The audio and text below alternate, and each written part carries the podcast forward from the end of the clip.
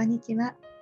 自分がもっと好きになるキャンドルメディテーション。こちらではキャンドルアーティストであり、マインドフルネス講師でもある私が、この2つを組み合わせてカジュアルにできるキャンドルメディテーションを提案しています。今日のお話は、キャンドルを育てる、その火を灯している間の気遣いについてお話しますね。ところで、お気づきですか？今バックに流れているこの曲。今日からずっと流すことになりました。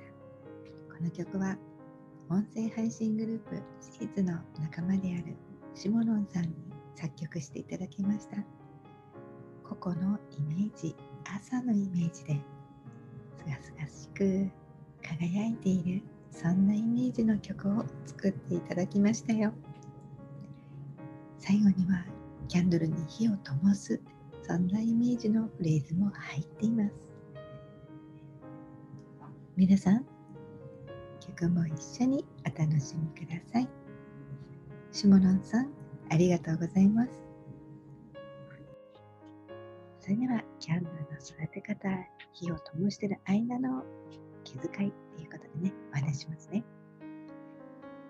キャンドルをどう使いたいかどういう変化にしたいかです。え、前回はグラスのお話をしましたので、今日はキャンドルがこうむき出しになっているタイプ、キャンドルだけで自立しているタイプ、これのお話です。サイズによってね、あのできるできないはあるんですが、大きく2つの変化の仕方があります。1つはキャンドルの肌沿いをね、こう溶けたろうが伝え降りていく。そして溶けながら形を変化させていく。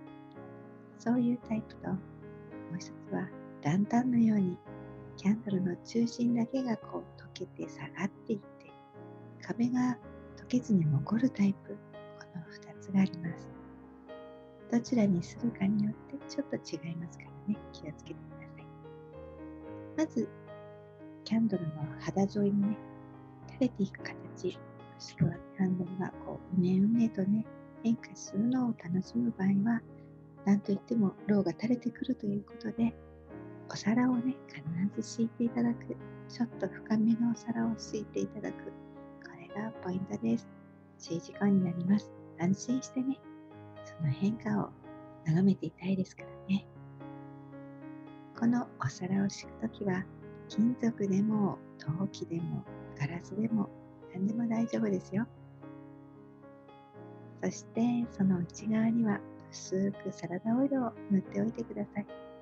そうすると冷えて固まった時にパリッとね、綺麗に取れるようになります。もう一つ、ランタンのように中心だけを溶かしていきたい場合、こちらについては次回お話しようかな。